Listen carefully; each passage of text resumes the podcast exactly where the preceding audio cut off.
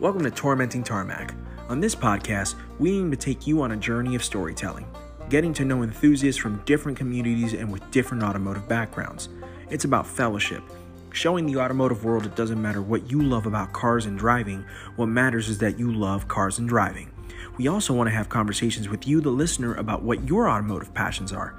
What are the things about the automotive space that bring you the most joy? Talk about your love and our love for all motorsports and continue to learn things from all the different sections of it. We want everyone to be able to learn from one another. And this is a podcast for every level of driver and every level of enthusiast.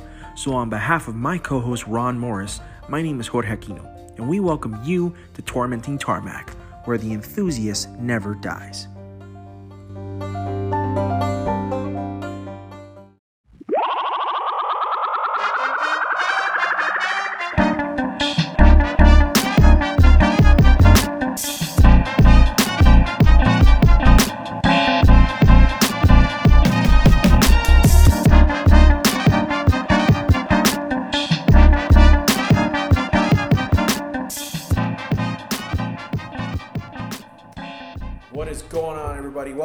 Tormenting Tarmac podcast, where the enthusiast never dies. Jorge Aquino coming at you live and direct.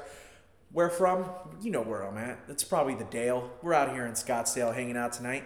We're gonna have a blast this evening. I have Cody Ganowski joining me. Um, does a shit ton of stuff for Echelon Motorsports, one of the better car photographers I've seen in the entire state of Arizona, and he has been kind enough to invite me down here to hang out, just chill, talk cars, talk car culture, and I'm incredibly, incredibly grateful. Cody, what's up, my brother? How are you? I'm doing great, man. Pleasure to pleasure to have you on on the podcast, and I'm incredibly grateful for you inviting me down here. Um, it was definitely worth the drive for me, so I, I, I have no issues. Ha, ha, you know, getting a chance to come out here. You, we were we've been trying to actually work this out for about a couple of months now, Yeah. and I'm glad that you finally got an opportunity to go ahead and get me, you know, invite me down. Um, you're a busy dude yourself. Um, with his, your Instagram account is growing and growing exponentially, and Yeah. I'm really happy to see that. Definitely a blessing. So I'm, um, congratulations. Um, one of the things that I, I remember you had told me in particular, you had said you're not even doing that much work in Arizona photography wise anymore. You're starting to expand outside of Arizona, which I think that as a car, car a car photographer, that's kind of what you want because you want your name to be recognized Yeah. outside, right? Yeah, I want to like go to California, and then people in California also know, oh, that's CJ photography. You know what I'm saying? Like, I don't want it to just be localized to Scottsdale. Exactly. And don't get me wrong, I love everybody in Scottsdale. I love all these people, but in order to grow, you have to grow. You know, It is what 100%. it is. Yeah. if you know that you are well liked and your wor- work is well respected in the hub of car of American car culture, which has now become Los Angeles, let's be Yep. real. Um, uh, of course, Detroit still exists. You know, Miami and South South Florida is massive, but at the end of the day, the mass appeal still lies on the West Yeah. Coast. Yep. Um, and if you're well known out there and you're well respected, you know that you're doing something right. Yep. Um, so congratulations on to you on that, and I want and I really mean that. So I guess let's kind of start there, man. Like you do so many things, and, and I, I learned more about you in the last thirty minutes. On top of everything that you've told me, like you know, I didn't realize that you worked at this massive facility, which we're definitely going to be discussing tonight. Yeah. I didn't realize that you go ahead and have a couple of other side gigs on top of your um, on top of your photography. So I guess like how did Cody Ganowski get into car culture, get into this immersiveness called cars? Honestly, I couldn't afford what I wanted. We never so, can. So I figured out I figured out how to get to add value to the guys that had what I wanted. Yeah. And um, my goal was to just be around them, but have a reason to be around them, and not just be that guy that's sitting in the corner that nobody really knows. Be like, oh, that's the guy that takes photos of all my cars. That's why he's around. Like this is the guy I use. It was really just like a stepping stone to get to the people you want to be around. I'm a firm believer you are who you surround yourself with. So that's uh, that's kind of what got me into photography. Sure. And um, honestly, dude, it's just spiraled from there. I, Like, I can just- imagine. It's a snowball effect. I know how you feel, A, in regards to like being the random dude that just like walks around and stuff like that. Because Yeah. I'm that random dude that goes to a car show and I'm trying to like spot out like who I think are people who. And by the way, when I say this, I hope that anybody who's listening doesn't feel, you know, like I'm being rude. What I feel like I'm trying to find somebody who I think is providing something good to car culture and I find interesting to be able to Yeah. bring on the tormenting tarmac. At the same time, I want them to feel like I'm interesting myself Yeah. and not just some random ass dude walking around a car show with all these dogs.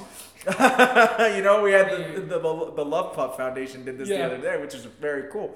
But like, I, I, I know how you feel. Like, I'm walking around, and I'm like, how am I supposed to go ahead and present myself to these people and be like, Yeah. hey, listen, I do a podcast. It's very, very small, Yeah. like very small.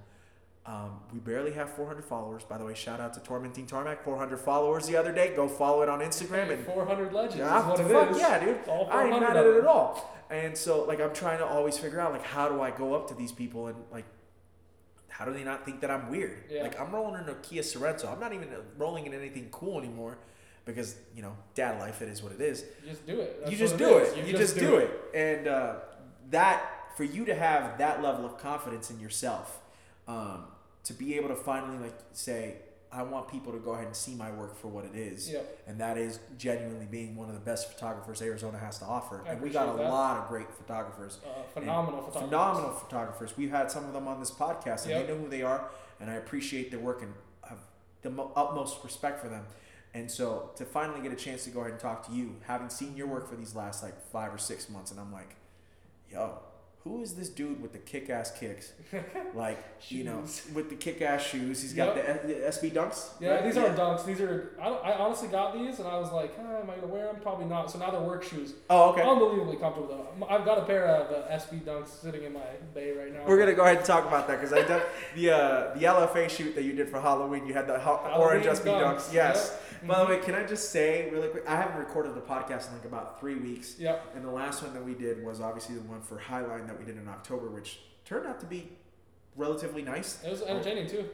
Yeah, I listened to the whole thing. I, I appreciate that. Yeah, it was it was a lot of fun to record, getting a chance to go ahead and see all these different car enthusiasts Yeah. and stuff like that. But I just wanted to go ahead and mention that it was really fun to go ahead and see everybody else's take on what is a Halloween shoot. Yep. Yours was awesome. Yep. Uh, Thank you. And Alex had this really fun one with the GT3 and the skeleton. Yep. Um, shout out to KRC with the uh, her, her her Camaro and the cop car in Texas, and um, even um, uh, Jake Woods uh, had a really really sick nine liter Viper that was Yeah. orange, and I was like, that's perfect Halloween colors. It is so interesting to see that we live in such an enormous city where a lot of you guys, uh, as in the photographers, have access to a lot of these same cars, Yep. but you all have such a different vision Very. how do you how do you try and differentiate yourself from all these other photographers? honestly, like I, de- it wasn't my idea of a shoot. Like I've seen it done before multiple Right. times. Like I did it for my girlfriend two or three years ago with her Evo, Okay. and I was like, God, I, I kind of want to be the model for once. So I had Johnny take the photos on my camera and I edited them, but I was just like, huh, smoke machine. That's thirty bucks at Walmart. I'm gonna go buy it. um, I have an LFA that's orange. Obviously gonna use that pumpkin mobile, and then uh, ghosts. I did Koenigsegg. So I just put them all together and they came out honestly super sick. I was stoked on them. And uh, I like sunglasses, so Heat Wave.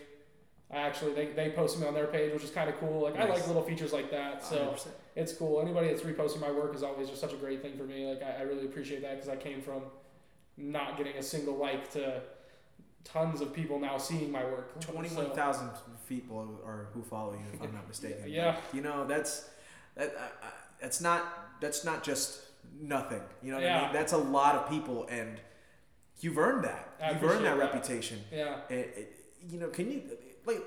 I want to dive into social media in a second, if, if you don't mind. yeah. Go ahead. because and not in a bad way but it- it is really interesting how instagram can go ahead and pick up whatever algorithm it wants and then people can benefit from it and then some Yep. people can't hmm um, and i can attest to this because in a weird way i've i've benefited it from from twice on posts Yep. but not necessarily in the overall growth of an instagram account it's growing Yep. slowly and surely and that's fine I don't need, you know, 50,000 followers. Do I want some? Hell yeah, I want 50,000 Yeah. people to listen to this episode, of Yep. course.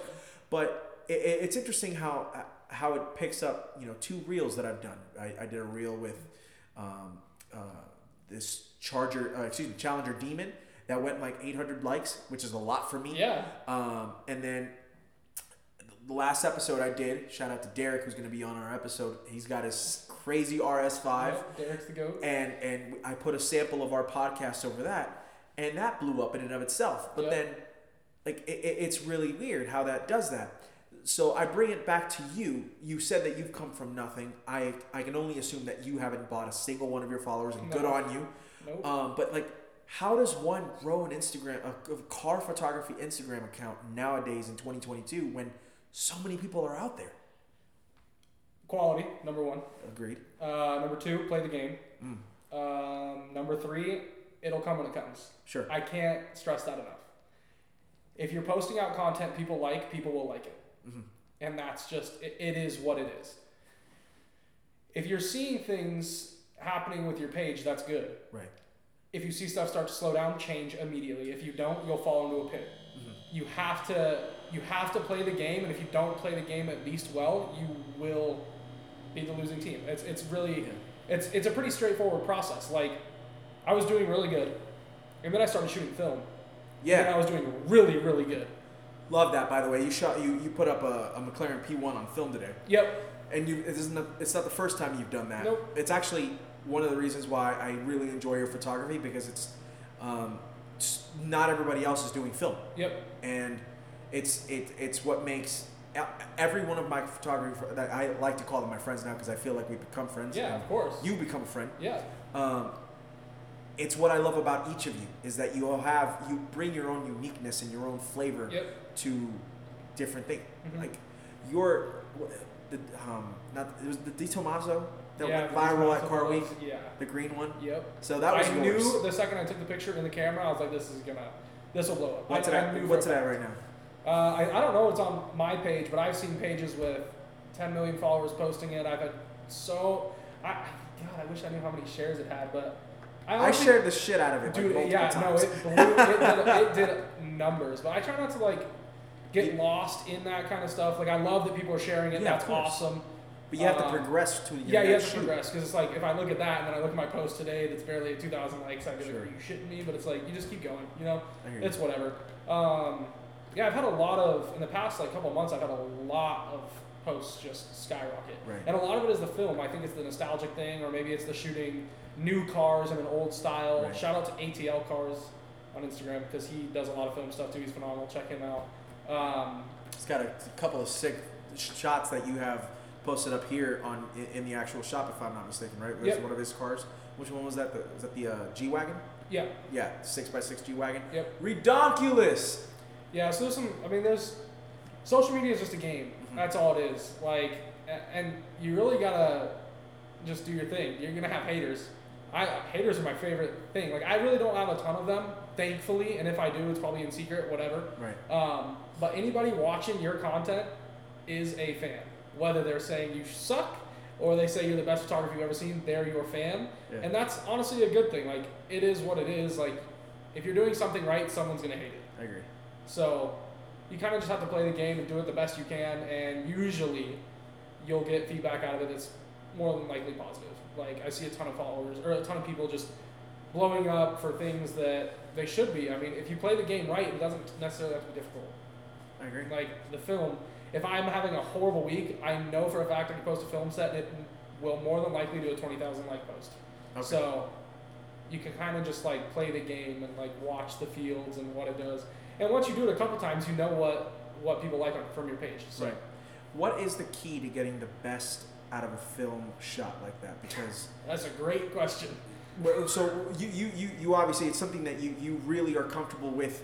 Uh, you, it brings you a lot of joy to be able to go ahead and do it that way. So you know, if if, if Cody had to do a CJN 101 on film, how would that start? Order a film camera, That's good. That's a good start. take okay. some pictures, Fair. and see what works and what doesn't. Because honestly, I'm not the most knowledgeable in the film realm. Mhm. Uh, I have a little point and shoot, the Yashica T2 for anyone that asks. Matt Farah does the same thing from Smoking Tire. Yeah. Yeah, like that's actually it's very fun. Yeah, it's just a little point and shoot. I use Wilson camera to go buy all my film. Usually Portra 400, if anyone is anyone cares to know. That's exactly what I use. But you can use Color Plus 200, which is a generic film. Mhm. That's what I did Car Week on.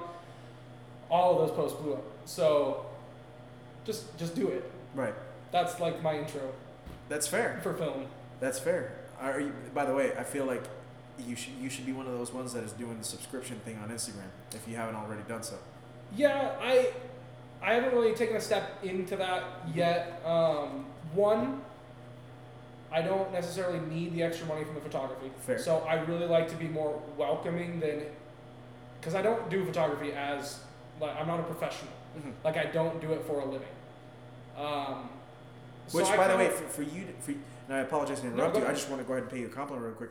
It's amazing the fact that you are not doing that for a living, yet you are as good as you are, yeah, and, and you can you still do that on the side as a hobby, where you could, if you really wanted to, you could go ahead and fully venture and put all Yeah. your ducks in that, and you still choose not to. And I I, I, I commend you for that. To, that you still decided to keep it as a hobby. well, my biggest thing is I love it.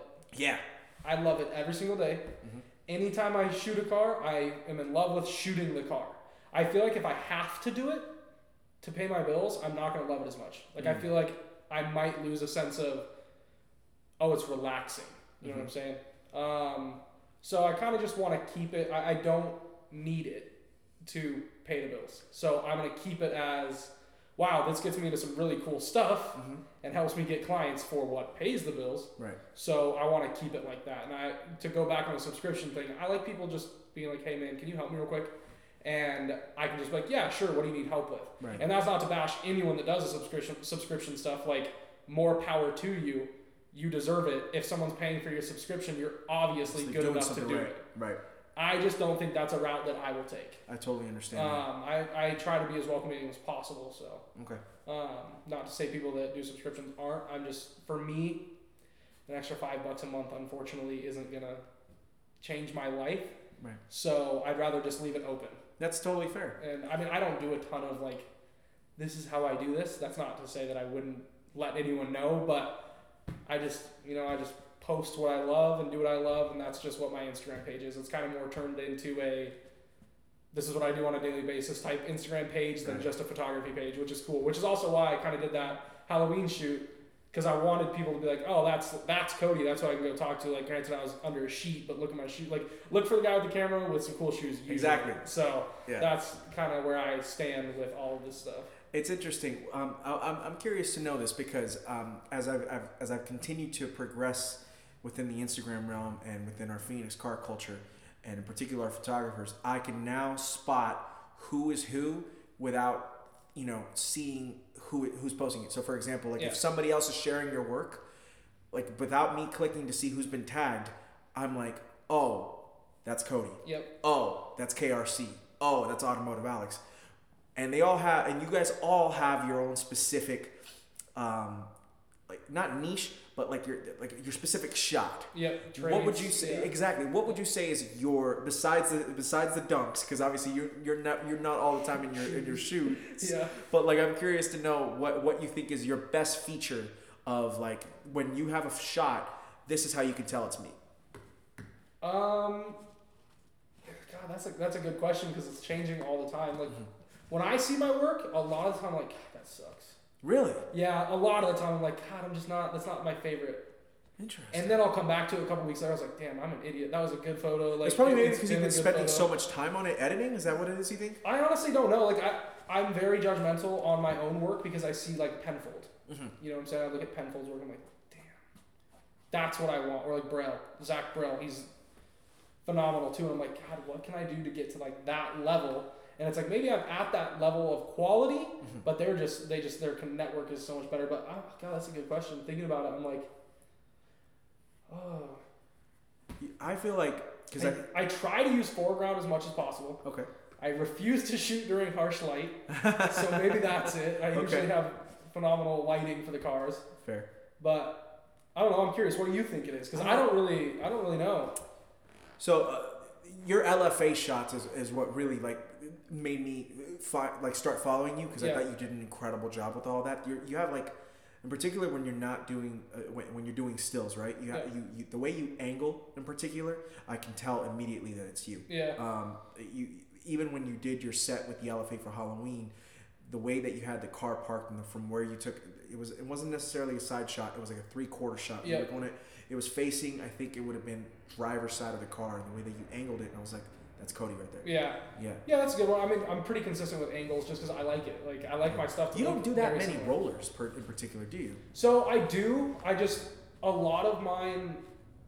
I shoot them uh, landscape, Okay. and it just doesn't fit my feed. Okay. Um, I do do rollers, and I've had some pretty good luck with rollers. Bugatti actually hit me up because of my rollers. Nice. I just it's very difficult because I'm in a time now where it's so weird that I'm even saying this because I never would have thought it'd be this. But when I'm shooting cars, most of the time I'm driving them, and I don't trust a lot of people. So like if I do rollers, obviously my girlfriend, if she is the blessing, drives better than Shout out to your 95 girlfriend. Yeah. Yeah. literally, Nikayla Fair on Instagram. Um, she can drive any car. She drives a manual as a daily driver. She is just a good. She's a huge enthusiast she's, herself. She's an enthusiast, like Yeah. a true enthusiast. So, like last weekend, she got to drive the STO and the SVJ, and just like an absolute blast. And I don't even fret because I just know she can drive these cars. So Sure. sometimes I'll have her uh, drive for them. It's just I just get stressed out sometimes, you know. Um, Particularly, they're not your cars and stuff. no, like exactly, Yeah. exactly. They're not my cars, and a lot of people are like, oh, these people just let you drive your cars. It's like, I mean, there's a reason. One, there's a reason. Yeah. And two, it, it is nerve wracking. Sure. Like when I'm like, the LFAs are a million dollars. You know what I'm saying? Yeah. Driving it to the Scottsdale quarter is going to be a little bit sketchy. Just So- a little bit. And you and you and the and when you went there, it was during a time where it, it was slow, the Scottsdale quarter, Yeah. right? was- And, and, was and you late still feel that nerve wracking. Yeah, hundred percent. Well, and then you get into the realm of like, oh, not a lot of stuff usually happens good after midnight. hundred Like. How many times have we ever learned that? exactly. So it's like I'm driving a million dollar car through Scottsdale quarter. Like, I don't care if it's Scottsdale or not Scottsdale. It doesn't like, matter I'm not where driving you're around still- in a million dollar car after midnight, bro. I'm Yeah. sorry, that's just not me. So yeah. you have balls of steel, Well, I mean, luckily I have friends, Sure. and um, not being political or anything, we're very two A uh, people. So a lot of the time, I know we'll have like some sort of protection or whatever. I don't do anything stupid. Like Nikayla's the most important thing to me. So if she doesn't feel safe, we're not doing it. You know what I'm saying? totally So there's a lot of things that go into this type of stuff. I've even contacted security sometimes for some shoots I've had ideas for. Yeah. So those are the types of things that really go through my mind. But it, if you worry too much, it's not fun anymore. I agree. You kind of just have to. This is going to play out. How it's going to play out.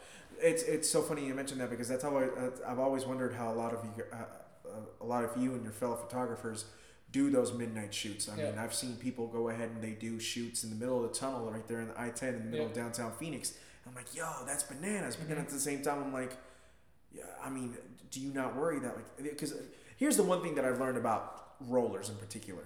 You aren't supposed to be going that fast. Nope. That's the whole point. Yep. 45 between 45 and 55 miles an hour. That's the speed that you're supposed to be going at to get a really great roller to make it look Yep. splendid. And I've always thought to myself, "Oh man, you must have been bombing through that." And like that, I guess that's the whole point of the effect, right? Yep. But at the same time, because you're having to go around and around and around so many different times, I always I've always fretted like, "Yo, is Popo gonna be like, what are you guys doing?" Or like Yeah. sometimes you have to be hanging out of a trunk. Uh, and a hatch and things like that, you Yeah. know. Some of our co- some of our friends happen to have like a harness and stuff. I've had pretty. I'm not gonna lie. I've had really good experiences with police and photography. Nice. I've had. A, I've had a couple where they were like, "Stop being an idiot. You're going out of the car 80 miles an hour." It's like, bro. Yep. Guess Yeah. what? I'm gonna do it tomorrow.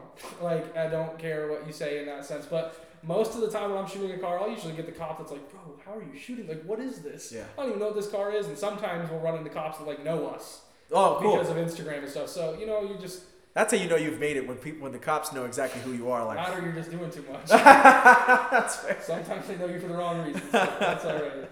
We don't do too much street racing anymore these days. So. I hear you. I hear you. Um, let's talk about Echelon. We're in here. We're in this like magnificent shop, Yep. which I did not expect to go ahead and walk into earlier this evening. Yeah. I actually I had no idea what to expect. I'm driving in from the west side. You know, I'm mobbing, doing my thing. I was you know trying to get here on time, and I did actually by, Yeah. by quite a bit. Um, thank God for traffic. But I pull up here. You greet me outside. It was very kind of you. And then we walk in here, and the first thing I see is this, you know, what would you call this? Like a very nice charcoal, Yep. right? Uh, 2017, 2016, 2016 ACR. yeah, 20,000 miles. Yeah, it's 18,000. 18, 18,000 18,000 and. A really nice driver. Like I, the fact that this ACR is got, has done 20,000 miles. Yep. We're gonna get into your experience in it into a little bit. Is amazing to me. But I walk in here, I see this, and I'm gonna. can, am I allowed to mention some of the cars that are in here? Oh yeah. Okay, go cool. I, I, don't- I don't want to Yeah, blow up go anybody's spot. But from where where I'm sitting here, in, in in the lobby at Echelon, I've got an ACR in front of me. I have a BMW i4M50, Yep. which is their newest electric car, Yes. Yep. Um, I have a Jag XJ. We've got a Braptor. We have what I would I can only what I can only describe as this very very cute Pez, Pepto Bismol type pink Escalade. But then next to that, we have a really nice soft pink satin G wagon. Yep. Um, we've got another G wagon. We have a GT3, Yep. and what else am I missing? Uh, 20, Range. 23 Range Rover Sport. Yep. And this is a slow day. This is a slow day. we took the STO to Lamborghini this morning, so that would have been. Is that the white and green one? Yep. Okay, cool. That's yeah, one that of car is cars. service currently, but yeah, there's usually. It's not a dull day ever at Echelon No, this is ridiculous, Yeah. dude. I didn't expect to walk in on this. I. I, I really didn't. And I'm not trying to go ahead and be. The last thing I'm trying to do to do is be bougie on this podcast. People know that. Like we're, we're uh, on the crunch. That's the one thing about being in the Phoenix metro area. Like Yeah. You end up getting bougie whether you like it or not. Yeah. You know, and it's the truth, right? So I'm trying not to be that guy, but at the same time, it is what it is. It is. We're fortunate to be around all these kick-ass cars. Very fortunate. But I did not expect to go ahead and walk in here and be like, "Whoa, am I in the wrong place?" Yeah. So, explain to the people who may not be familiar with Echelon, which um, I, I assume that there actually is a lot of people who are very familiar with it, thankfully. Yeah. I mean, But what do you guys do here? So Echelon Autosports, we do pretty much anything you want to your vehicle. We don't do any engine work, but anything you want to do to make your car look cool, sound cool, wheels, tires, wraps, PPF. You want to protect your car? Let me know. We do ceramic coatings. Uh, we do the whole nine. Um, yeah, we've been technically in business for 11 years, but the first year was a little rocky. I've been here for just about four years. Uh, we're coming up on our 10 year anniversary party this Saturday, so that's gonna Oh, be huge. congratulations! Yeah, there's gonna be a special guest Pagani. Um, Cars and Coffee, November the 19th, if I'm not mistaken, right? uh, no, it's uh, the um, 12th, Uh, November the 12th. Okay, excuse me. and yes. it's gonna be from five to eight. So that's gonna be a super exciting thing for us. But yeah, this is just I don't know. This has been like a blessing in disguise. I wrapped my girlfriend's Hyundai Genesis. Uh, four years ago in pink, and their social media guy at the time called me and was like, "Hey, you want a job?" And I was working at the airport, so I was bringing home like three hundred dollar checks, and it was just like a very low place. And uh, this has just been like one of the biggest blessings I'd say in my life, other than my girlfriend. So, yeah, Echelon very near and dear to my heart. Um, this is just yeah, the, the guys who own it are great people, take care of everyone they can. So So if people, let's say somebody's got a heavy hitter of any type, they want to go ahead and get PPF. What exactly do they need to do in order to get? Uh, just go ahead and look up Echelon Autosports Instagram. It's all the Okay. same thing. It's just Echelon Autosports Instagram, Google, wherever you look us up. Chances are it will pop up. Facebook, and then just give the number a call. Our sales guy John will answer the phone, John or Joey, and they'll get you in the right place. Doesn't have to be a heavy hitter. You Yeah. want to take care of any car, we, we do not discriminate any vehicle. I don't care if it's a Civic. I don't care if it's a P1. Bring it in. Awesome. Yeah. I was talking with somebody who we both know, and I brought it up to them randomly. I was like, I, one day, if just hilariously, I want to see if I can go ahead and make my car the fastest rental on planet Earth. And he actually, he was like, that's actually not a stu- not as stupid of an idea as as people would think. yeah. I thought to myself there for about two seconds, and I was dumb as hell. But then I'm like, no, because it's something that nobody's ever tried to do before. Exactly. hey, there's a first for everything, and some people will love it, some people will hate Some it. people will think that I'm an absolute idiot for wanting to do it, my wife included, which I totally understand, by the way. Yeah. Um, but you know, you mentioned the fact that you can go ahead and bring in any type of car, and that, and I get that vibe actually because, no disrespect to the Jaguar XJ that I'm looking at right now, but Yeah. it's it's not, and neither is this i4. It's it's not an ACR. Yep. Um, it's not any of the, either of the two G wagons. Yep. It's not either of the two Broncos, in particular the Bronco R. Yep. You know what I mean? Like still tucked away perfectly, like any of them else would. and it is, and, and it seems to me like you guys go ahead and respect and cater to whoever it is that comes in Absolutely. here. You have to understand these are paying clients. Yeah, That i four could be someone's dream car that they Sure. just unlocked and got, and it's like the greatest thing ever. So you have to treat it like it's your dream car as well, Mhm. because this could be the biggest thing to them. Right. And you never know that. You know what I'm saying? Like to me, an ACR is like, oh my god. To them, an i4 might be, oh my god. So you kind of just have to treat everything the same. It's not hard to do. It's just kind of like a moral thing. Mhm. Um, just It is what it is. Just because it's a different car, a different tax bracket, whatever, it doesn't matter. Right. I love my Corvette. That car is thirty thousand dollars. Like I wash it every other week, just like I wash a Viper. So. Yeah.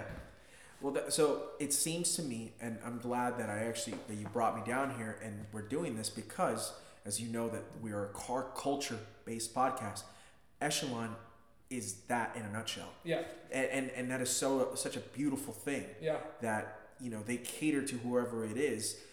So Cody, when I bring up to you car culture and what it means to you and what you feel it represents now in 2022, what's the first thing that comes to mind? Um, I would probably say freedom. Honestly. It's a good one. Um, dude, I go to the pavilions every single Saturday, and I work around some of the craziest cars in the world. Yeah. And I love going to the pavilions. Dude, a Supra will show up and I'll still lose my mind. I don't Right. care, dude. I, I've loved cars my whole life. So, um, I don't know, just doing anything car related really is just, I don't know, speaks to me. You Mhm. know, you're not really thinking about whatever's going on in your life. It's kind of just like whatever someone's hobby is. You know what I'm saying? It's the same exact thing for me for cars. So, when I'm with my girlfriend, out looking at cars. When I'm alone, out looking at cars. All I'm thinking about is what car am I looking at? Mhm. why do I love that car? Why is that build not good? Why is that build good? Well, like that's that for me is really what cars are. So I gotcha. that's kind of what this place embodies as well. I- I- you I- really know. I get that. I, I definitely do get that. It's it's it's it's really interesting. Um, now this ACR. I, let's let's talk about this a little bit because I, you know we've kind of t- talked. old Viper. So you were telling me before I went ahead and hit record here, and I can't believe it. That it's nutty. Four thousand miles in a, on a rally. Yeah, we did it so far. I think it's just like four thousand total. I can't remember the exact number of miles we did on the rally, Uh huh. but I've put quite the amount of miles on this said car. God bless the owner. Um, and uh, this owner also owns a couple of other heavy hitters, is my understanding, right? Yeah, he's Okay. owned some cool stuff. Right. Uh, yeah, sometimes. I mean, I'm looking at it right now. You just gotta pinch yourself because, like, I have Yeah. keys to it. I could go drive it right now if I wanted to. You never really like. You don't think about these things until they're actually in front of you. Yep. And um, this Viper was the first like step in my career, quote unquote, um, where I was like, damn, like I'm doing something right. You know what I'm saying? Like I can get into a Viper right now, which is to me one of my top ten dream cars, and I can go drive it. Granted, I don't own this car. I just have a very, very generous friend. But this friend is generous because of what I brought to the table, Right. not because he's just a, like just letting me drive his car. Yeah. You know what I'm saying? There's this value in both parties that is seen. And yeah, he uh it was funny. I sent him an ACR. I was like, "Hey, you should probably add one of these to the collection. Like they're they're priced pretty fair right now. You should get one." Then he sent me a picture the next morning in front of an ACR, and I was like, "Are you kidding me right now? Like, are you shitting me?" Is really what I sent Yeah. to him. And he's like, "Nope, just drove it home. Come pick it up if you want to see it." and uh, that was that. And then fast forward a couple months, one or two months or something like that, he, was, he got invited to do a phenomenal rally that was just an absolute blast. And he goes, you know, you should join us. And I was like, you're right. I, I, I probably should." should. join you. He's like, why don't you take, why don't you and your girlfriend take the ACR? Oh, It's that's like, good stuff. There's no way. Like, there's no way. That was like, So- I've experienced cars, a lot of them. How, how, how is it on luggage? Did you Awful. is- awful. Yeah. Terrible, Did you have to have a support car? I take it. I was the support You car. were the support. So I had luggage at her feet, and it was multiple Target runs to get some clothes. But I mean, it is what it is. Sure. You know what I'm saying? Like I didn't. It's a once in a lifetime experience. It's, not. It's not an awful Yeah. luggage space, but it is. You know what I'm saying? Yeah. Like, Well, that trunk, it, it's it's so there's space, but it's not very deep. uh, no, not at all. Not at all, Not right? at all. And so like you have to bring it in like very either small, um, uh, small suitcases. You have to, Yeah. or you have to use backpacks. Backpacks were, the, were the thing we used. Yeah, exactly. And so you really have. I mean, your clothes are gonna be wrinkly as hell. Thank Yep. God for for having irons in the hotel rooms Yep. and things of that nature, or the Airbnb Airbnbs. But um, you know, what what what, what was the rally you took it on? Uh, it was so it was one for a company in Arizona, and then we met up with Fuel Run. Okay. And it was just, dude, it was a blast. It was so much fun. The level of cars were crazy. Like the first half was um, the Arizona guys, and we went from here to Newport Beach. I think it was actually um, what is it? Uh, Huntington Beach. Oh, Uh, if Logan at PFS you're listening to this, Huntington Beach, just piss you off. Um, that's where we stayed for a few nights, and that was great. And then we met up with the real rally, Uh-huh. and a Centenario pulls in, and a Senna pulls in, and a TDF pulls in, and I was like, what the hell is going on? Like, I'm I'm relatively used to that kind of thing, but not on a rally. Sure. Like I've done car shows where a Centenario is not the best car. Yeah. By far.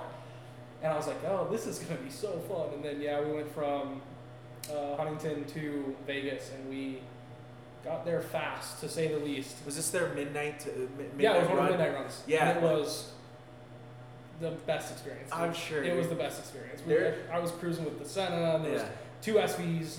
I remember it, was uh, an orange SV and then a color shift SV, and we were flying. I, I think I was the fourth car into the middle point gas station, and then it was sick because I was like, oh, this is gonna be great for content. Like I can watch all the cars roll in. I You can just go ahead and pop, pop, pop, pop, pop. Yeah, and I got photos of the gas station of all these crazy cars, the Senna, Yeah. the whole nine, and it was just a, it was just a cluster, Yeah. really. There's a movie that came out in 2007. I'm wondering if you were familiar with it. It's it, it went to theaters, but it's really it's a shitty ass movie. It's called Redline. Red line. I've heard. Okay, I've heard of said movie. I have not watched. Okay, so it start it's, it has Ed, Eddie Griffin is in this movie. Okay. Part of the promotion that they did was Eddie Griffin was supposed to be doing some laps in an Enzo. He totaled the Enzo upon promotion. Yeah, it was it was a thing. prices. Uh, boom. It was was 2007. They were already million dollar cars at Yeah. that point. People forget about that. Like when the Enzo was first released in 2003, 2003, it was already a six hundred thousand dollar car, which was almost unheard of. which was unreal. Yeah. The only other car that I could think of that was in that price bracket, which happened 10 years earlier, was a McLaren F1. Yep. And holy crap, like 600, 600 grand now is a lot of money. Yeah. And he totaled it upon promotion and stuff like that. This movie, hilariously bad. It, it's nothing like you would expect it to be, except it's everything like you would expect it to Yeah. be, which is what makes it so incredible. And so at the beginning of the movie, one of the race car drivers, so they basically it's basically illegal street racing, but with like hardcore super and hypercars. is Yeah, basically what it is. So it's not quite Fast and the Furious at all. Yeah. But in the beginning of the movie, one of the drivers takes a s uh, an SLR and he does. He basically, the owner of the car bets the other guy, "Oh, I'll go ahead and put down like a hundred, like five hundred grand that my guy makes it to Vegas in less than four hours." He's like, "I'll do you one better. He has to make it here in less than three, and they up the ante." So basically, they're doing. He's doing his own little midnight run of like L.A. to Vegas Yeah. in a SLR, and then like they, it's hilarious. They, he uses night vision goggles and he turns off his headlights and he's blasting down, doing 200 miles an hour. Yeah. And then like the cop can't see him because he's got his headlights off and stuff like that. That's exactly what I think of when I hear a Fuel Runs Midnight Run, which is gangsters all hell. I'm not gonna lie, you're not far off. I will say that we would have won the bet. Uh, Oh, I, I'll leave it at that. We would have won the bet. That's good stuff. Yeah. I, you know, I know some people aren't the biggest fans of rallies, and Yeah. I, I get it. oh, there, there's, there's yeah. a they, uh, these are these people are going bananas fast. Yeah. I, I found this out firsthand when I went to Gold Rush to the track day that they did at Radford. Yep. I was pulling in and I had a ghost, a ghost of all cars, blast past me, Yeah. and then a Hurricane and a 488, I think, and, and a 720 just. Yeah. Mom. Blasted past me. I was like- 150 the whole way. I was like, I was barely doing 40 miles an hour, and it was the street that you go ahead and take in to get into Radford Racing School. Yeah. And I was like, these, how are y'all doing this fast? Like it's seven o'clock in the morning. I will say though, to anybody that hasn't been on a rally or is not an advocate for them, I don't. I don't say do do a rally, but Sure. experience one. Yeah, If you have the opportunity to in a vehicle, drive or passenger, Mhm. take said opportunity. I would love to. It was. You, it's so hard to explain the Sure. the amount of fun it is, 'cause especially when you're with people like you know and like people that appreciate it as well. Mm-hmm. Yeah. Because then it just makes it an absolute blast, and you meet so many cool people. Like those people that the like networking said, is unbelievable. have obviously. million dollar cars, and it's like you want to talk to them, go Right. talk to them, go do what you can. Like you don't gotta push anything on them, just make sure they know you next event you're at. I got you. Well, if anybody's listening to this that's cool with Cody and is cool with Echelon, and they happen to need somebody else to drive a camera car, and the camera car happens to be bananas, let me know. I have tons of PTO. I'm happy to go ahead and take time off from work and go ahead and drive a camera car for you. Yep. It is all good. Happy to do it. No problem whatsoever. I've, I've, I've honestly, I'm that guy that grew up watching Shmee and. Yep. The, by, by the way, before Shmee, you had Matt Farah and Alex Roy and Yep. Ed Bolian and everybody doing those rallies, doing the bull runs Yep. and stuff like that. Like I grew up watching that stuff. Rob Ferretti, Yep. shout Rob out to Super Speeders Rob. You know what I mean? Like that's the OG. And so I grew up watching that, and I always thought to myself like, man, these motherfuckers are crazy. Yep. You know, I mean, I remember Matt Farah. He used to own an F one fifty Raptor, and they hooked up their camera rig at the top of the F one fifty.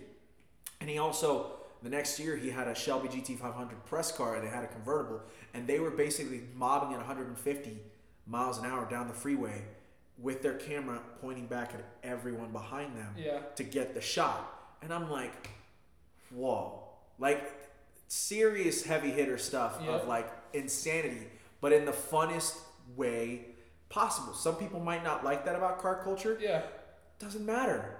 It is. It I is mean, what it is. Ultimately, it is what it is. I mean, I don't want anyone getting hurt ever, Of course not. ever. But it's just one of those things where it's like, a lot of the times, a lot of the times, not all of them, the people that are causing the accidents are usually the ones that are the idiots on the road. Nine times out of ten. Yeah, like when I'm driving fast, I don't feel unsafe. How you doing? I'm watching the road. I'm watching what everyone's next move could be. Granted, I don't know what it is, Sure. but I'm taking that nine times out of ten Yeah. that I know and putting it at risk. I, I- it is what it is. I'm gonna continue to do what I love, and it's it, it is it really it is what it is. Yeah, I mean, every time I go faster than what other people will go on the freeways, particular, and I usually do it on the freeways. I very rarely do it on the street. Yeah, the street Streets, are, stupid. it's a little bit too Most small. of the time, it's stupid. Yeah, um, but I'll be doing like I don't know if I should mention this on air. It's in Mexico. It, it, it, let's say Mexico is Northwest Phoenix. We're, no, we're in Mexico. We're in Mexico, literally. There we go.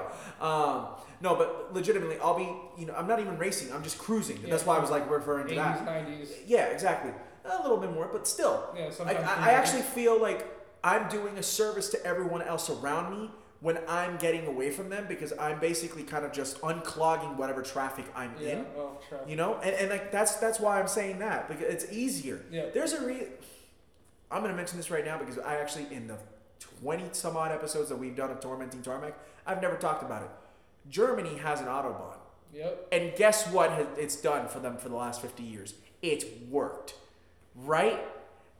And anytime, and, and you look at California in Yep. particular, The worst. which is the worst, but then yet it's got it's home to some of the best drivers out there, Yep. particularly tho- those ones who are ingrained highly into into car culture. They, they don't get in wrecks because they know what they're doing. You and I, uh, you know, we're we're in our late twenties, early thirties. We've never been in a massive wreck, and we do the things that we do because we know what the hell we're doing because we care about the things that we're doing out there. You know what I mean? So yes, sir. When people say, "Oh, the people on a rally aren't driving safe," out of the 50 cars that are in that rally, 49 of those drivers know exactly what they're doing. Yeah, I mean, and the fuel run, the night rally was awesome Yeah. because the roads were clear. The, the cars that were on the road were us. Yes. So it's like I, I'm I don't like going fast near people Sure. most of the time. I, I really don't trust. That's why I hate the other 60, man. people. Yeah, dude. Oh my god. That's why I hate the Yeah. 60 going eastbound. no. it's you. terrible. The 101's not that awful, but Mhm. the 60 is the worst. It's it's clogged the 17. Oh my goodness, the 17. 17 is bananas. Yeah, no, I'm good on all that. I'll take side roads before I take the 17. Exactly. Well, some of some of our side roads are actually tremendous.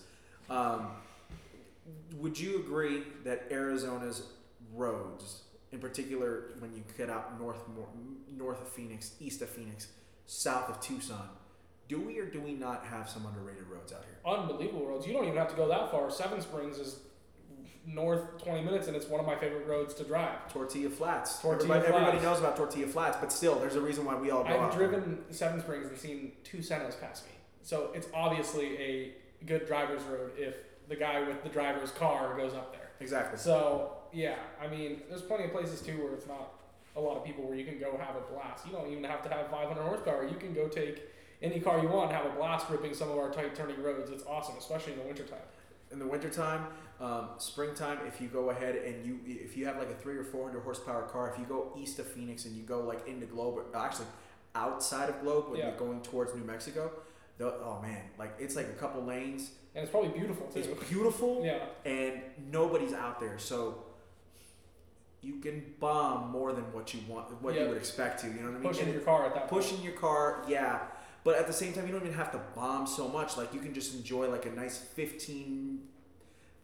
Just enjoy yourself. Yep. You, you, you're spirited driving, as we always say. You know, there, there's. Uh, I once heard a YouTuber say, "Drop cogs, make haste." That's that, that's what you do. That's Yep. the perfect, and that's the perfect uh, opportunity for that. And it's I, I'm curious to think, and maybe you might know the answer, considering that you are so heavily ingrained into the driving culture aspect out here and whatnot. Why do you think that Arizona doesn't get the value that you and I believe maybe it should? Because I don't really think Arizona has a lot of drivers. Mm. I do think a lot. Now, I'm saying this with a grain of salt. I think Sure. a lot of people are building their cars out here for fame, quote unquote, Interesting. or more Is of that a a. Scottsdale thing, or do you think overall? I, I, I don't want to say overall because we have some of the most phenomenal JDM builds in Yeah. the country, I would argue. I've Nice. seen some unbelievable things out here. Mhm. But a lot of it too is not a lot of people just get out and drive. You know what I'm saying? Like a lot of people will go to the car shows, they're like, yeah, look at my stuff, like this is cool, this is what I did. But like, I do know a handful of people that will go out to Tortilla Flats or go on these like, quick little drives that are just, this place is unbelievable to live. So I think a lot of it is just get out there and go. Like, just go. Yeah. And that's what we do. We always do, like, me and my friend group will always do like a drive up to at least Sedona, which has some great roads to drive. And they're like, wow, this is fun. Like, I don't have to go just straight on the freeway Sure. and get like an exhilarating rush. Yep. So, Sed- Sedona's under going through Sedona is completely underrated. yeah. Um, in particular, like when you're going ahead, when you go out of Sedona and you're, because obviously you can take that north portion to go out, go up to Globe Yep, too. if you're People going forget up about through that. the canyon, oh my God! Like if you got, if you have a front wheel drive you can little hatchback, mob that. just do Yeah. stupid stuff Yep. in the best way possible and safely, mind you. Yeah. Like you can do it sa- now. Don't get me wrong; those those cliffs are a huge drop off. Yeah, huge. Like don't be dumb dumb, Give it more but like you can go ahead and still have a really fun Yeah. time safely Mhm. and be able to enjoy and get the best out of you as a yourself as a driver Yeah. and be able to also get the best Oh, out I'm, of your I'm car. sure like an FK8 Type R would be unbelievable up that road. Dude, Focus ST, Fiesta ST, Yeah, any of those. C- CTRs, S any SIs, STIs, your girls your girls Evo would rule up there. Yeah, it would. That car is. Dude, I've driven a lot of cars. Yeah. I, I, I won't let her sell that car. That's how much I enjoy that car. It's an obnoxiously loud. Sure. It puts power down everywhere you want it. The gearbox feels phenomenal. It just it's such a good lightweight four door car. So I wish she was here to be able to go ahead and talk about it. And maybe actually we should go ahead and set something up Yeah, because she would Yeah. be interested. I, I'd, I'd love to have Ron, and, and I think that most people who have listened to this podcast by now know that not only am I, are we uh, as a podcast, you know, we, we try to center ourselves around car culture, but we also want to empower people who love to drive and women who are doing and doing good stuff for car culture. Hence why we've had people like Automotive Alex and Caitlin, and Emily's been on our podcast in, in, in the past, and then the Leadfoot ladies are going to be coming on and whatnot. Shout out Yep. to Tiffany and the homies. But uh, it seems to me like Nikayla knows what she wants out of her car and that she brings something awesome to the table. Yeah. Um, and I respect her for that. And I want her to know that. So if she listens to this Oh, podcast, almost I will. listen to it. Shout out to Nikayla. Yep. But what what can you give me a little bit of a background on her Evo uh, Evo eight or Evo nine? Evo 10. Evo. T- oh, Yep, that's right. Evo she's ten. Excuse next. me. Yep. Oh, she's gonna. She might kill me for that comment. Yeah, I apologize. She doesn't care. She's like me. Evo 10. You know, I should have known that because the Evo ten is probably like my second favorite Evo. Yeah. I I love the Evo fives and Evo sixes. I, Oh, I, I, Evo I, 5. Dude. Evo two. Okay, actually. There's a local one. Si- side note, what what year or what color? Red. I saw a white one. I believe in Evo four on the west side like two months ago. I bet you did. and it was a dude. cars. Yeah, it was a dude who I think was in. He's military, which doesn't surprise me. Yeah. Uh, Bring it over. Yeah, I should. The next time I see him on at Target on a Target run, I'm gonna be like, "Yo, bro, you need to go and go over to Echelon, have them do some stuff to your car." Yeah. But um, what's the background and backstory on hers? Because you said that she's owned it So, for a few years now. Yeah, so she started with a Genesis. She, right? Was it her Genesis a V6 or a V8? uh, or excuse me, V6. is it a coupe or is it four sorts? it was a coupe. Uh, Okay, it so was a it's a V6. 3.8, um, Okay.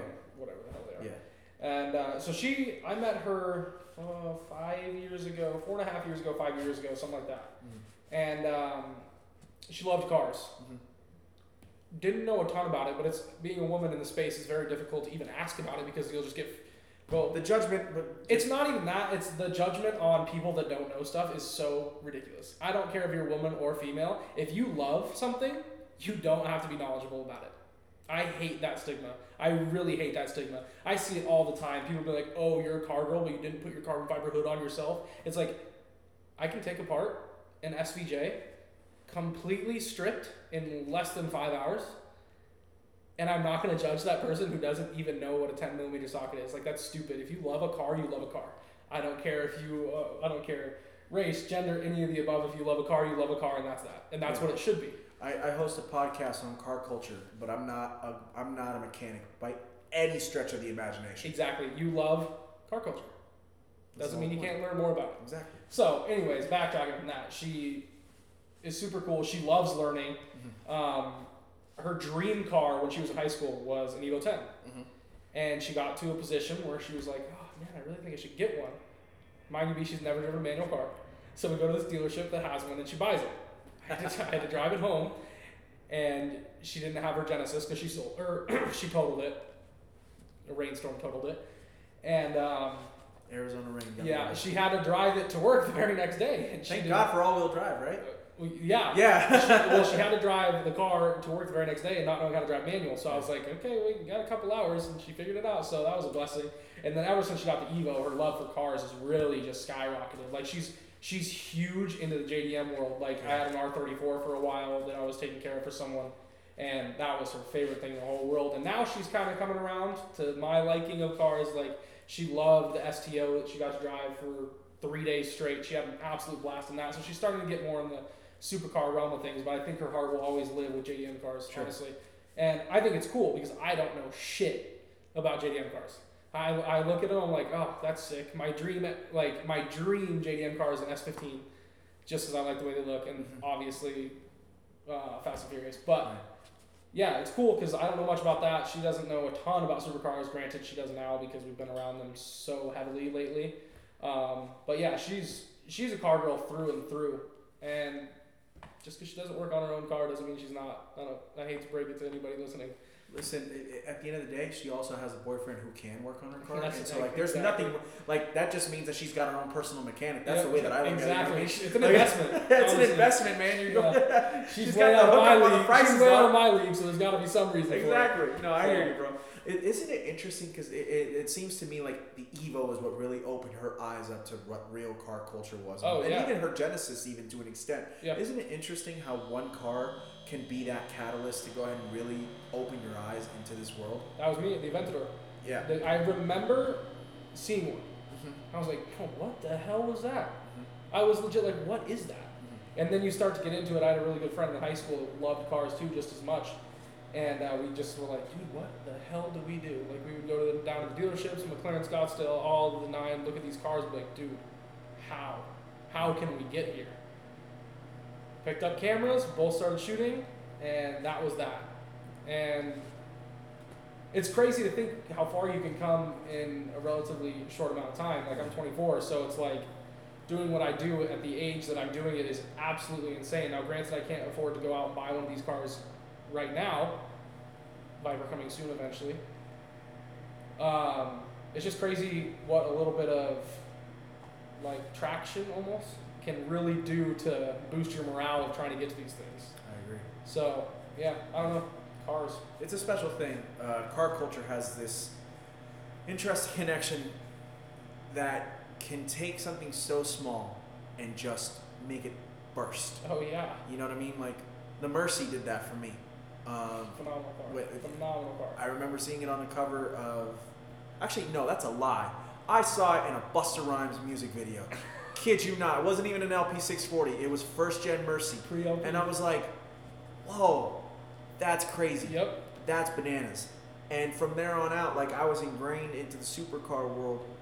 But then, and, and, you know, and this was during the time like Enzo came out, Great period of cars. right? SLRs. I talked to you about my love for the SLR. Phenomenal. Um, if I had all the money in the world, I would literally rip out that five-speed gearbox, and I would do everything in my power to have Mercedes put in their seven-speed automatic Yep. or a nine-speed automatic, for that matter. I don't care if they can't make it fit; you make it fit. Make it I don't fit. give a damn. Extend the car. It's just I don't care. It's so long, anyways. That hood is like longer than my entire body. bigger. right? So like, you know, those were my things.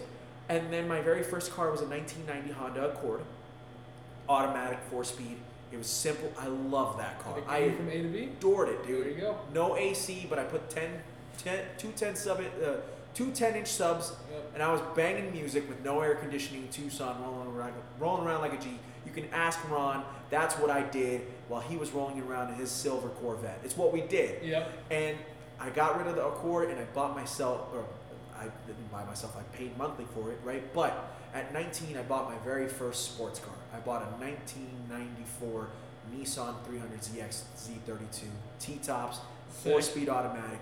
It wasn't the twin turbo. Did I give up? Did I give a shit? You don't have to. I did not, dude. I gave the this- car. It was the car Yep. dark green. I, I, I named it Jade, and I've talked about this car so many times. It is a car that to this day, if I could go ahead and rebuy it today, I would buy another one. Mine, mine met an unfortunate end. Um, by no means was it my fault, actually, and I'm happy to say that part. But I lost my car that day. It was actually my my then fiance, who is now my wife. It was her birthday. Uh, so, crazy story. I think I've told it on the podcast twice, but I haven't told you. Some dude comes into my mom's apartment complex, light this, lights his ex-wife's truck on fire. She had a copper uh, Ram 1500 she, that she had just bought new like three weeks prior. Yeah. Tequila Sunrise was actually the color. I remember it to this day because I worked at the dealership where she bought it from. No shit. It goes up in flames, takes mine after the second explosion. Driver's side, gone. One of the worst days of my life. Yeah. Depression. Depression. Yeah. It, it'll be 10 years next year since that happened. Yeah. and whatnot. I remember it like instantly to this day. I go back and I always think about getting another Z32. That's how much that car meant to me. Yeah. It, it, it, it's ingrained. It, it, it brought me an even bigger love for JDM. It brought me an even bigger love for car culture in general. And I love all aspects of cars. Yep. Hell, I mean, you know, spoiler alert, Lucid Air review coming very soon to Tormenting Tarmac. I love electric cars. I love, you know, I love this ACR that I'm looking at right over here. Yep. You know, I Me love too. Murcis, I love Ventis, I love Huracans, I love Yep. 360s, 430s, 458s, F12s, 599s, like everything. I mean, when your lo- when your love runs that deep, it's hard. It's insane, stuff. dude. Yeah. Like I love 1970 Chargers. Yep. Ron, my best friend, owns a 69 Corvette Stingray with an LS3 swap and a 356. Thing is absolutely glorious. Yeah. I, I tell him all the time I live vicariously through his build. I love cars. Yep. I love this thing that we car culture that we call car culture, and it was that particular car that did it for me once I owned it. The Focus ST, even though I never got along with it as well, opened up another side of me that I was like, "Ah, I love driving. Yep. I miss the activity of motoring. You know, Yep. like it, it opened it up for me even more so. That's why I started what we're doing right now Yep. because of the simplicity of owning whatever your car was, you know. It's what this is what we do, man. Yep. It's what we do. How do we get into a different car? How do we be around more cars? What can we do to see the car we've never seen? Exactly. How do I how do I get a 996? How do I afford this Viper behind me? exactly. What it's do I do? it's a re- it's a really interesting thing, but that's what car culture is all about. Yep. Um, and what you are doing, Cody, what Echelon is doing, um, what you do to help clients, whether or not it's here in Echelon, whether it's your other side hustle, which we can talk about a little bit if you'd like to. I, Yeah, I, whatever. you know, because You told me. you, you, you told me that you also help people buy cars on, yeah, on top just, of that. I'm, I'm really good at making recommendations on cars that I really think are going to hold value or either go up in value. Yeah, I haven't missed yet. So, awesome. So Um, let me ask you this. I want to test your knowledge. What what is a car nobody's talking about yet that you can go ahead and see kind of messing around in the next like five years? Let's say five years, yeah. Aventador SV. Mm. That car's going to come back down. I guarantee it's going to come What- back down. What are they at now, right? right now? Uh, well, SV Roadsters are anywhere from 600 to 680, and coupes are Coupes are gone. coupes are tanking right Oh, now. are they Yeah, really? they're tanking. Interesting. Coupes are like high fours, mid fives. I think they might even be a little That- lower That's than the that. SVJ effect, I think. Everybody's too enamored on the SVJ. But this is why I think the SV is going to be worth so much money because there's a million SVJs. That's SVJ true. is a way better car. Mhm. It is. I, I, it is from a factual standpoint. It's a better car. Mhm. The SV, in my opinion, looks better. Roadster looks better. Yeah. Phenomenal driver's car if you know how to drive a Ventura. Most people don't, so that's why they say it sucks. You have to drive it fast. You, you It- just have to drive it. you You, have to can't drive let it drive it. you. And it's relatively rare. And I think it was just, I think it's going to be a great car. Just watch. Let's go to this podcast in five years, and I guarantee that car will be a very, very expensive car I mean, it already is, but I know what you mean. in Like, relevance. yeah. People don't realize how big a jump it is from 600 grand to a mil. It's huge. It's actually a huge jump, It's because you're already in that deep money, like it almost it seems like it doesn't matter, but it definitely matters. It's an STO. It's an F8. It's, Uh-huh. it's a whole another supercar. yeah. What do you see tanking in the next five years? That's a good question because I don't really focus on cars that I think will tank. That's very So, true. That's very um, true, and I apologize, but yeah. I think a lot of cars are going to tank, but I also don't know for a fact because we live in such a sturdy market here in Arizona. Mm-hmm. So that's a great question. I hope CGTs tank. Don't we all, dude? What happened with that, dude? That I'm not the biggest fan of the CGT. Thank you. Wow, you're really good at podcasting because you know when exactly to swi shift exactly where we need to. Because I remember this debate. You put it up the other day, and I actually, who was it? Jason Cammisa on the Icons did this exact video. Yeah, It was CGT versus LFA. yeah. And if I'm not mistaken, I mean, we've already addressed it a couple times. You did, of course, do the shoot with the LFA. The LFA, how, how far high, how high up is the LFA on your list? It's up there. It's up there, right? It's top five. Okay. It's top five cars I've ever gotten to experience. Now, take my opinion for what it's worth. Uh-huh. I have not gotten to experience a CGT in the form that I want to yet. At pace. Okay. at pace. But looking at it, I'm looking at one right now on this Sure. Highline Autos magazine. Shout out Yep. Highline Autos. Yep. That one looks good because it's red. Sure. But You don't like it in dude, silver? I hate that car. I I hate that car. And it's so hard to say that because like if one is in front of me, I love that car. Mm-hmm. You know what I'm saying? It's one of those cars where you're like, wow, it's amazing, but it's so overhyped in my opinion. Okay. Is the overhypeness, do you think, the Paul Walker factor? A hundred percent. Yeah, because the legend died in it. Mm-hmm. And God, it's a Porsche, so I know it's great. Mhm. You know what I'm saying? I know it's great. Right. Sure, it's probably scary and dangerous.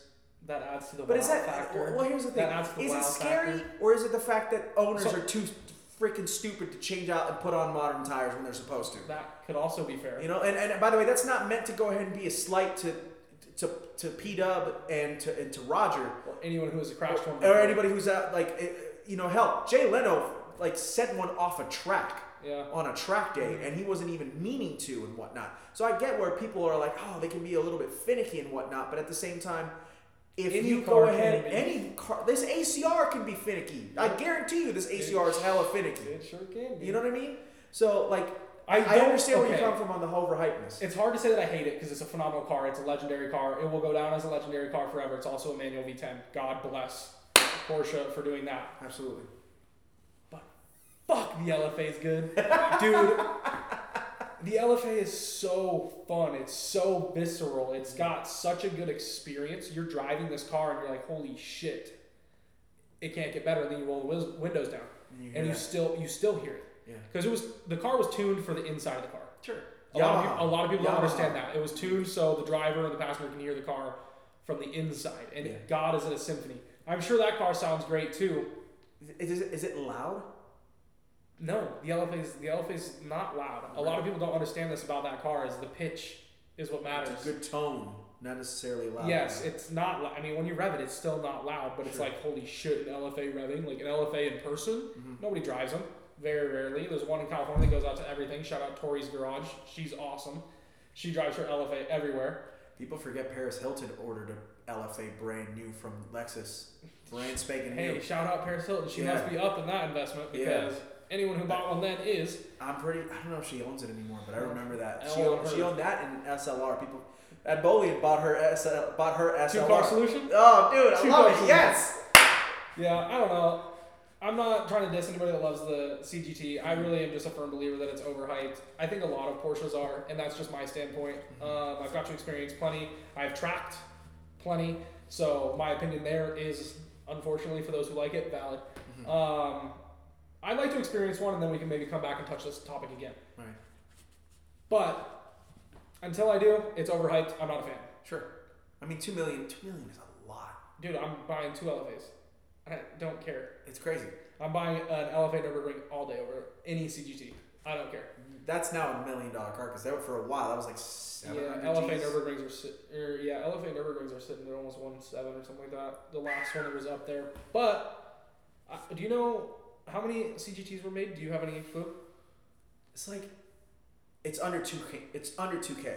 Oh, pretty wow, sure so it's under is 2000. more rare. Yeah.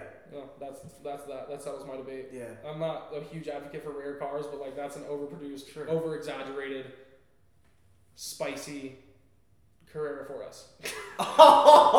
no, actually, because it's mid-engine, it's a spicy Cayman. Yeah, whatever, whatever the hell it is. I'm just I- kidding. yeah. Listen, I, I love the CGT. I really do. It's I a great. adore It It's is. awesome. It is a great car. It's It- super It's cool. a it's but- a hero car for sure. But I, I, I get where you're coming from, and you know what? F40s are the exact same way. Yeah, I don't F40s know. are actually probably worse because they're just I, I see. bananas to work on. All my friends know I'm not the biggest Ferrari guy either. I, I do like the F40. Don't get me wrong. Unbelievably beautiful car. Did its purpose. Great car. And I can see why Right. they're so valuable and so cool and whatever. But I just have never been huge into Ferrari. Like the LaFerrari for me, I'm, I'm big into hypercars. I'm not big into like the older stuff. I really have never been that big into the older stuff, which is relative because it's not really that old. But I like stuff that's like, oh shit, what'd they do? How'd they do that? Koenigsegg 277? Are you kidding me? They celebrated their five year anniversary for uh, Yeah, I the saw. Yep. Incredible. Like to this day, Thank the Lord for that company. Shel- Shelby North America. Is that what they're called? SSC, SSC? or yeah, that's yeah. um, Um, th- th- that they did what they did, and uh, Yeah. look what happened. Yep. It happens. it is what it is. It, that, that that tanked a lot of people, and I'm, I, I think I can go ahead and say that now uh, without getting in trouble or without being disrespectful to anybody. But that definitely messed up Buddy from from Salamandra. His little company just that, that killed him, yep. and it was I don't think it was even his fault. It's unfortunate because, like, bro, if you're gonna do something, do it. And that's why I love Koenigsegg because they say they're gonna do something. Uh-huh. and then they do it. It's just like Bugatti. Bugatti said we're gonna hit 300 miles an hour. They did. Bugatti hit 300 miles an hour. I don't care what anyone says. They didn't take the record because they didn't do it on on a. They have to do. You have to do it and you twice, have right? it three times technically. Yeah. to get the average. But they hit 300 miles an hour in a car that someone can drive on the road. Yeah. Can't take that away from them.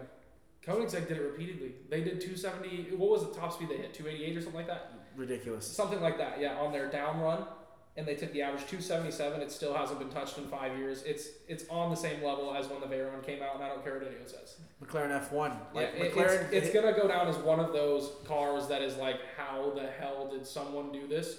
Who, bro, look at the CC8, look at the CCRs, look at the CCXs. That car is not pretty. like it's it's not the best looking car. And then they came out with the Agera, and then I was like, oh shit, I'm interested. Agera, Regera. And then the RS came out, and I was like, holy shit, what can I do to get in that car? How can I experience that car? And it, and I did. And then I was like, yeah, Koenigsegg. So what's really interesting is, you know, you and I are relatively young compared to like what a lot of people are these days, right? You know, I'm early 30s, you're late to mid 20s, and you know, we didn't get a chance to go ahead and live in the times of when, you know, Enzo was out, Yeah. right? And you know, Ferdy Porsche and all those guys, and even Ferruccio, Yep. and um, you know, I talk about all the uh, uh, European guys, but then you forget that they're uh, our American counterparts too. And I always felt to myself, fuck, you know, I wish we would have been able to go and live during those times. But then I remember, We kind of are. We Just are. Different people. like, you know, we've Horatio. got we've got Christian, we've got Horatio, we've got Ralph over at at, at uh, Stellantis, John Al. Oppenheiser over at GM. Shout out to Al Oppenheiser, who was like the mastermind be- behind. uh, Um, I think Al Oppenheiser was behind the ZL1, the fifth gen ZL1, and now he's doing the EV. Pro, like he's in charge of the, of the Hummer. Things are changing. You know what I mean? Like you got all these guys that we're living in their prime, and Yeah. you're like, yo, these dudes are brilliant. yeah. Like they're, they're like, and we have. Uh, okay, I'm gonna say this. We have our peeps, our car culture peeps, ingrained in the highest spots Yep. in, in, in automotive today. And by the way, that's not even talking about like you know motorsport. We live in a time where Toto Wolff is probably the greatest team principal of all time, and probably will be. and probably will be. He just You know? he is. And, f- and for all the crap that I give him, Christian Horner is brilliant. I mean, he's taking down the giant. He, he took down the giant. He took him down. Yeah, I mean in relative terms, like I really sure. I mean, he, he's going to. He got lucky that he got lucky that um, her Helmut, hel- Helmut. yeah. him. Sorry, I just want to make sure I pronounce that right. Happened to go ahead and sign a 16-year-old phenom that is now the defending two-time world champion. Yep. You know, but at the same time, Three times was next year. Let's go, baby. Well, we'll have to wait and see. No, I, I, we'll Sorry, see if. Merc can get it together. No, but who was the one? over. That, but who was the one that made the call to go ahead and bring in Checo? You know what I mean? Yep. That was a Horner call. Yep. Uh, and, and so we're, we're, we we're living in a, in a time of these automotive giants in our own, and that's actually kind of cool to go ahead Well, it's and cool too because they have the funding now. Yeah. Like it's it's almost like an infinite supply of money. Let's be real. Sure. For for these companies to just say screw it, let's build some sick shit, and they are. Like look at Rimac and Bugatti. oh my God. Whatever the hell they're gonna be up to is horrifying. Sure. Like this next Bugatti that's coming out, I don't take this with a grain of salt. It's gonna be a masterpiece. It's gonna be. It's like the new, it's like the new Aventador that's coming out that is gonna be a dual clutch hybrid V12. I argue it's gonna be one of the best cars ever built. I agree with you. People are. I think people are misconstruing. You know, saying, "Oh, the last naturally aspirated V12 to come out of Lamborghini," and then getting sad when they should be remembering there's still an NA V12 in this new car that's Yeah. coming. It's just got a hybrid system. Yeah. Last time I checked, we came to find out six years ago, seven years ago, nearly ten years ago, the hybrid system actually helps a lot. Look at the Trinity. Exactly. That's all that matters. That's The- all the that matters. Facts, the, the, the proof's in the pudding. The P1, Yeah. the P1 will arguably go down as one of the greatest cars ever built. Laugh. Like 918. It will be. Yeah. It, it, just is. The 918, in my opinion, is the best in the Trinity. I love the 918. I- and I- then it, the P1 looks the best, and then the LaFerrari, I honestly can care less about. I think it looks great. It's whatever. It- Whatever I they mean, it's a, it's, a, it's a Ferrari V12 mid-engine car, so yeah. like so automatically it sounds, itself, it sounds fucking it insane. automatically it's just like it's up there regardless of how you think of it. And they were the first like hitters that were like, dude, let's do it all together, Yeah, which is sick because now that Trinity will go down in history as like the hypercars. it is the it's it was the Like- start of the modern hypercar. It is. It is a hundred percent. And that term really didn't come into play until those cars. Those three cars. Yeah, like because people weren't thinking of hypercars when the Enzo came out. And The F40 Sure. was like, oh, those are hypercars. I mean, I, I like- mean, maybe the maybe maybe the Veyron. I think the Veyron technically is the first hypercar. but Veyron is in a class in and of itself because and, and this word gets thrown around, and I I actually give full credit to Jeremy Clarkson. That was our Concorde. Yeah. You know what I mean? Mhm. It still is, because Chiron is basically its sequel. Yeah. But God. Lord knows that it was. I prefer Chiron to a Veyron any day of the week, Amen. but I've come to understand and come to appreciate.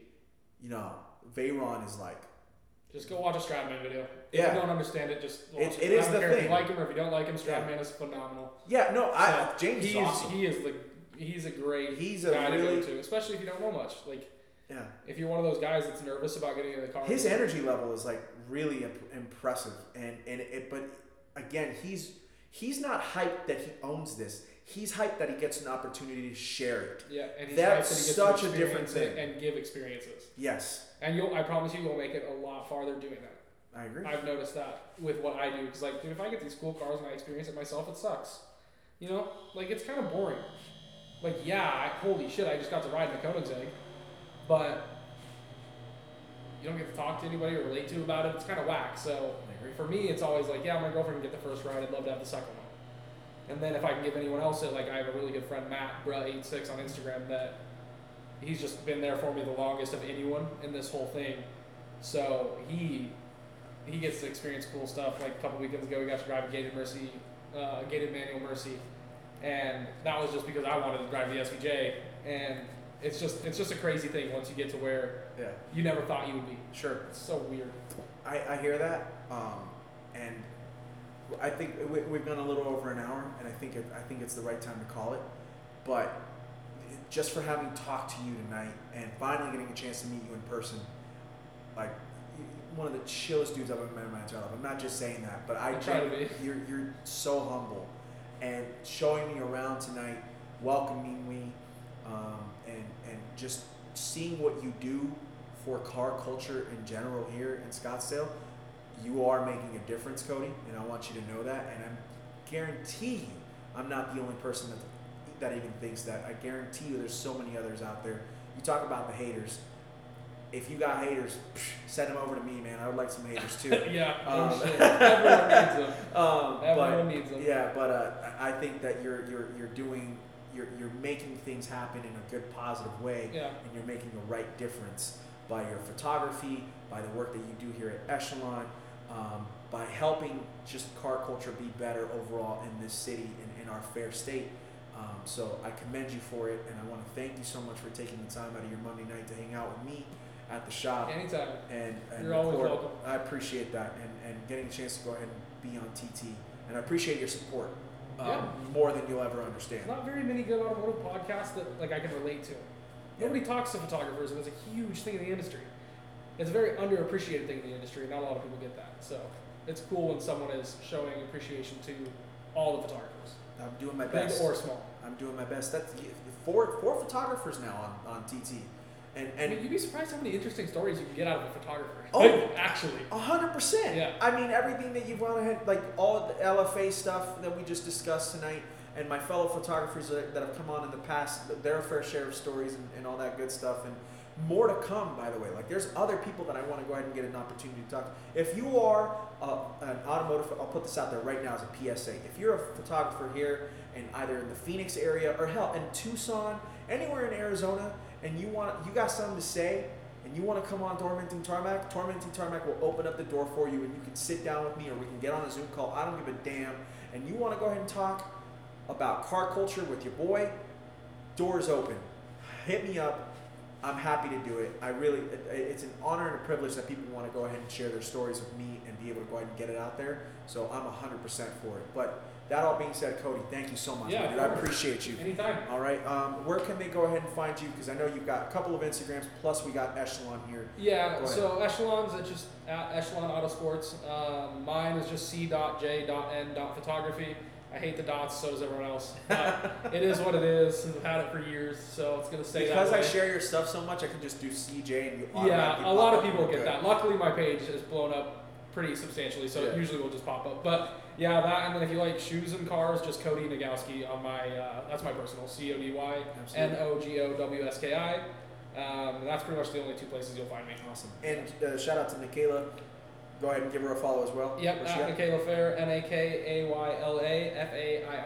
Yeah, I mean, she. I. I need to go ahead and see. She's a car girl, just go follow her. Yeah, I, I definitely need to go ahead and see the Evo. Um, I want to see it in person. Yeah, of course. We need to make that happen. Um, and anything else that you want to go ahead and tell the people? Um, other than just keep doing what you're doing. All the all the local car photographers, if any of you listen to this, please don't be shy. Hit me up. I do a lot for the community in that sense. If you want to shoot me cool cars and you can't, you don't have access to it, let me know. I might. So Awesome. I'm here for you guys. It's beautiful. That's it's about the community.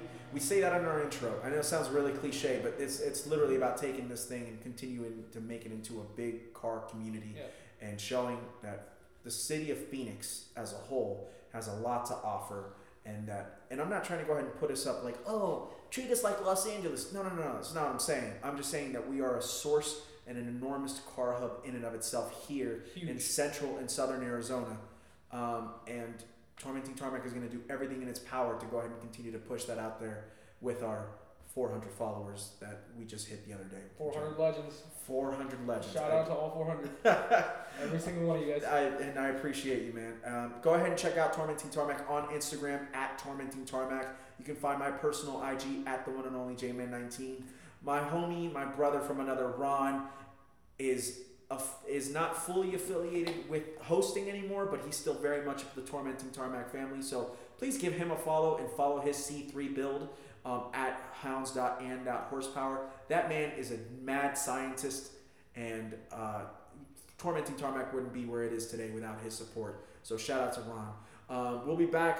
November is going to be fully loaded with episodes, like an insanity. I don't really know how I'm going to pull it off, but we had to do it right by starting off with Cody, and I'm very, very grateful for you giving me the time. Thank So, you. on behalf of Cody and on behalf of anybody who's listening to this podcast, we're going to be on this podcast in the next few weeks.